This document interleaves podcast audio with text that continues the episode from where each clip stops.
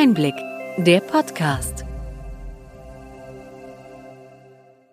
Sie hören den Einblick-Podcast, den Podcast für den tieferen und dennoch knackigen Einblick in die relevanten Ereignisse des Gesundheitswesens der vergangenen Woche vom Gesundheitsmanagement der Berlin Chemie. Heute ist der 24. November 2023. Welche Themen standen in dieser Woche im Mittelpunkt? Fachgesellschaften kritisieren Pläne für neues Bundesinstitut BIPAM und Umbau der Ständigen Impfkommission STIKO. Ansprache von Patientinnen durch Krankenkassen auf Basis von Datenanalyse umstritten. KBV und Apothekerinnen kritisieren Rahmenbedingungen, Zero Pay Day der Ärztinnen und Proteste für höhere Vergütung der Apotheken. Neuer Franziska-Tiburtius-Preis ehrt niedergelassene Ärztinnen für bahnbrechende Beiträge in der Präventivmedizin.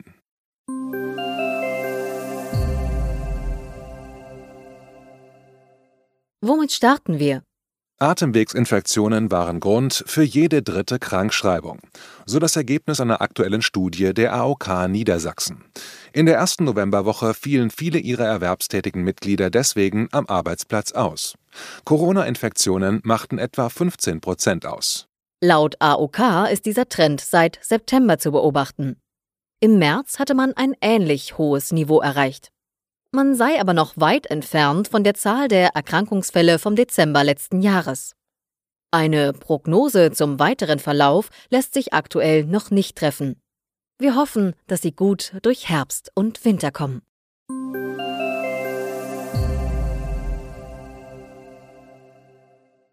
Der Gesetzentwurf zum geplanten Bundesinstitut für Prävention und Aufklärung in der Medizin, kurz BIPAM, sieht vor, dass die Bundeszentrale für gesundheitliche Aufklärung BZGA darin aufgehen soll. Viele Fachgesellschaften kritisieren diese konzeptionelle Ausrichtung in einem offenen Brief an das Bundesgesundheitsministerium. Es fehle eine übergreifende Public Health Strategie der Regierung. Die Fachgesellschaften sprachen von einer verpassten Chance für Public Health in Deutschland. Eine dysfunktionale Versäulung durch die Trennung von Infektionskrankheiten und nicht übertragbaren Krankheiten beim geplanten Institut wird moniert. Diese Trennung sei fachlich nicht sinnvoll. Der Gesetzentwurf beschreibt vier Handlungsschwerpunkte für das geplante BIPAM. Einer davon ist die Stärkung der Prävention auch bei nicht übertragbaren Erkrankungen. Dafür soll ein Kompetenzzentrum aufgebaut werden. Ein weiterer Schwerpunkt ist die Unterstützung und Vernetzung der öffentlichen Gesundheitsdienste über eine Plattform. Gesundheitsförderung soll dem Entwurf zufolge sektorenübergreifend funktionieren. Zudem soll das Institut die Gesundheitskommunikation verbessern und der Bevölkerung verständliche Informationen bieten. Neben der neuen Behörde stehen auch bei der Ständigen Impfkommission STIKO bedeutende Veränderungen an. Die neue Berufungsperiode wurde bislang noch nicht vom BMG angegangen. Geplant ist eine Regeländerung, nach der ehrenamtliche Mitglieder der STIKO nur für drei Perioden berufen werden können. Diese Neuerung könnte dazu führen, dass zwölf der aktuell 17 Mitglieder ihre Positionen räumen müssen.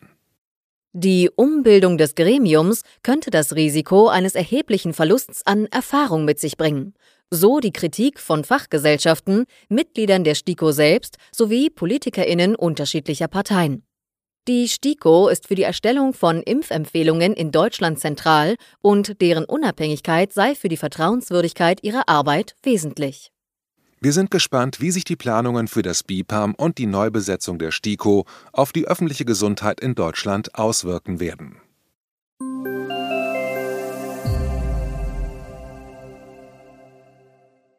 Standesvertretungen des Gesundheitswesens lehnen die Pläne der Bundesregierung, den Krankenkassen mehr Möglichkeiten zur datengestützten Versichertenansprache zu gewähren, geschlossen ab.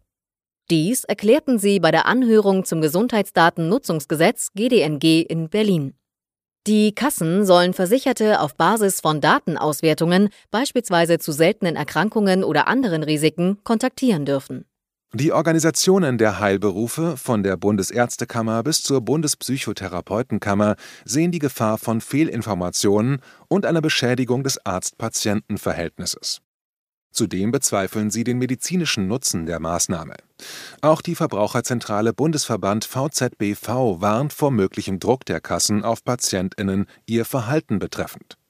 Die Bundesregierung plant, den Kassen diese Möglichkeit auch ohne Einwilligung der Betroffenen zu eröffnen.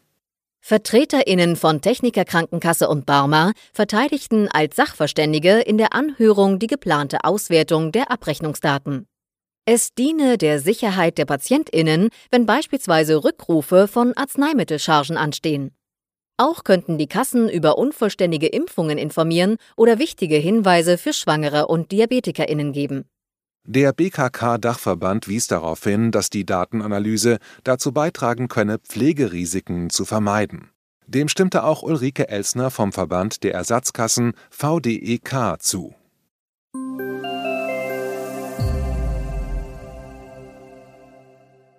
Seit dem 15. November erhalten niedergelassene Ärztinnen und Ärzte, statistisch betrachtet, kein Geld mehr für Behandlungen gesetzlich Versicherter.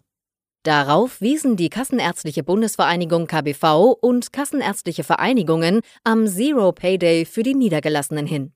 Trotz chronischer Unterfinanzierung leisteten die Praxen Unermessliches, so KBV-Vorstandsvorsitzender Andreas Gassen. Wenn sich die Rahmenbedingungen nicht verbesserten, drohe der Praxenkollaps. Budgets seien patientenfeindlich und müssten weg, forderten einige KV-Vorstände. Immer weniger MedizinerInnen wagten den Schritt in die Selbstständigkeit. Dies sei unter anderem eine Folge von Bürokratie und nicht ausgereifter Digitalisierung, so KBV-Vorstandsmitglied Sibylle Steiner. Die Rahmenbedingungen kritisieren auch die ApothekerInnen in Deutschland und richten ihre Forderungen nach erhöhten Honoraren an das Bundesgesundheitsministerium, während sie für bessere Vergütung an vielen Orten demonstrieren. Sie plädieren für eine Anpassung der festen Pauschale pro Medikamentenpackung von 8,35 Euro auf 12 Euro. Das Bundesgesundheitsministerium weist die Kritik zurück mit dem Hinweis auf den pandemiebedingten Mehrumsatz der Apotheken und die gestiegenen Einkünfte durch neue Dienstleistungen. Generell warnt das Ministerium vor weiter steigenden Krankenkassenbeiträgen.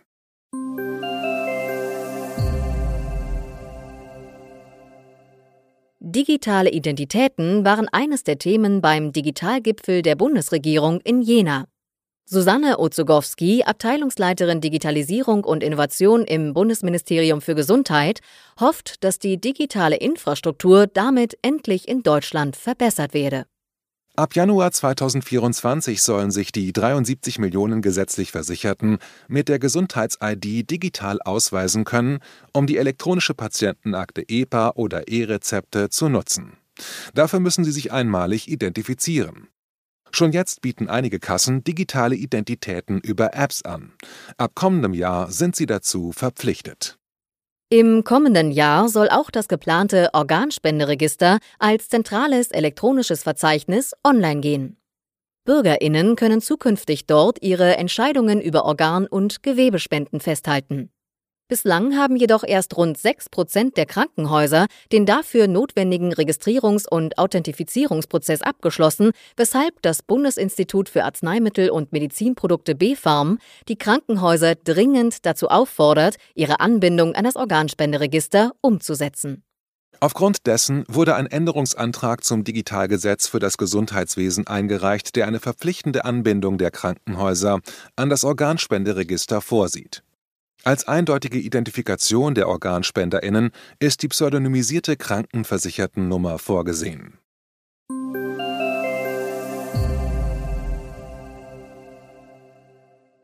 Die Gesetzgebung von Karl Lauterbach ist bei der Pharmaindustrie auf breite Kritik gestoßen. Mehrere Unternehmen dieser Branche haben Verfassungsbeschwerde gegen das GKV Finanzstabilisierungsgesetz eingelegt, unter anderem wegen systemwidriger Eingriffe in die Arzneimittelerstattung. Nun soll eine Pharmastrategie zur Stärkung des Standorts Deutschland erarbeitet werden. Bereits am 30. November wird nach Informationen des Tagesspiegel Background ein Pharmagipfel auf Ministerebene stattfinden. Laut Entwurf für diese Strategie braucht es eine breit verankerte, stärkere wirtschaftspolitische Unterstützung der Pharmabranche bei den Rahmenbedingungen. Verlässlichkeit sei ein zentraler Standortfaktor. Kurzfristige Änderungen, etwa bei Rabatten oder im Amnok-Verfahren, sollen künftig ausgeschlossen sein. Hoffnungen setzt die Pharmaindustrie auf den Entwurf für ein neues Medizinforschungsgesetz. Dieser wird in den kommenden Wochen vorgelegt und könnte wichtige Verbesserungen bringen. Im Gesetz könnten Teilaspekte der geplanten Pharmastrategie bereits umgesetzt werden.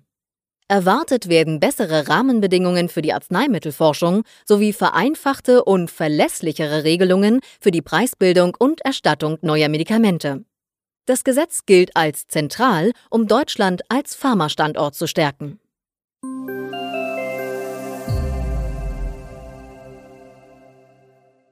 Der Franziska-Tiburtius-Preis zeichnet niedergelassene Ärztinnen für ihre bahnbrechenden Beiträge in der Präventivmedizin aus.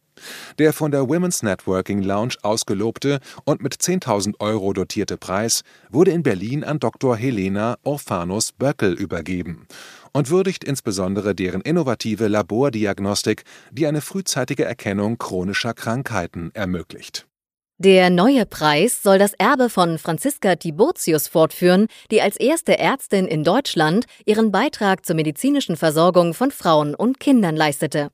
Wir freuen uns, dass damit die Arbeit von Ärztinnen mehr Beachtung findet.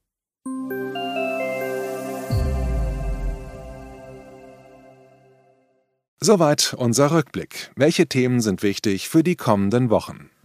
Das Urteil des Bundesverfassungsgerichtes zum zweiten Nachtragshaushaltsgesetz 2021 beherrscht das politische Berlin in diesen Tagen. Die Umwidmung von 60 Milliarden Euro nicht verbrauchter Corona-Kredite für den Klima- und Transformationsfonds wurde für nichtig erklärt, da es gegen die Schuldenbremse verstößt. Die genauen Auswirkungen des Urteils, auch auf die Gesundheitswirtschaft, sind derzeit unklar. Die Beratungen zum kommenden Bundeshaushalt wurden von der Ampelkoalition verschoben. Eine gute Ergänzung zu unserem Einblick-Podcast ist der Podcast Healthcare Tax and Law. Steuerberaterin Janine Peine und Anwältin Katrin C. Bayer von ETL Advision geben einen Überblick zu Steuern und Recht im Gesundheitswesen. Kurz und knapp immer montags. Sie finden den Link zu diesem wöchentlichen Podcast in den Show Notes. Hat Ihnen die breite und bunte Palette an Nachrichten und Informationen gefallen? Gerne können Sie unseren Podcast weiterempfehlen. Schreiben Sie uns Ihre Anregungen und Fragen bitte an gesundheitsmanagement at berlin-chemie.de. Sie finden unsere Kontaktdaten auch in den Show Notes. Wir freuen uns, wenn Sie am nächsten Freitag bei einer Folge von Einblick nachgefragt vom Gesundheitsmanagement der Berlin Chemie dabei sind. In gewohnter Form hören wir uns am 7. Dezember wieder.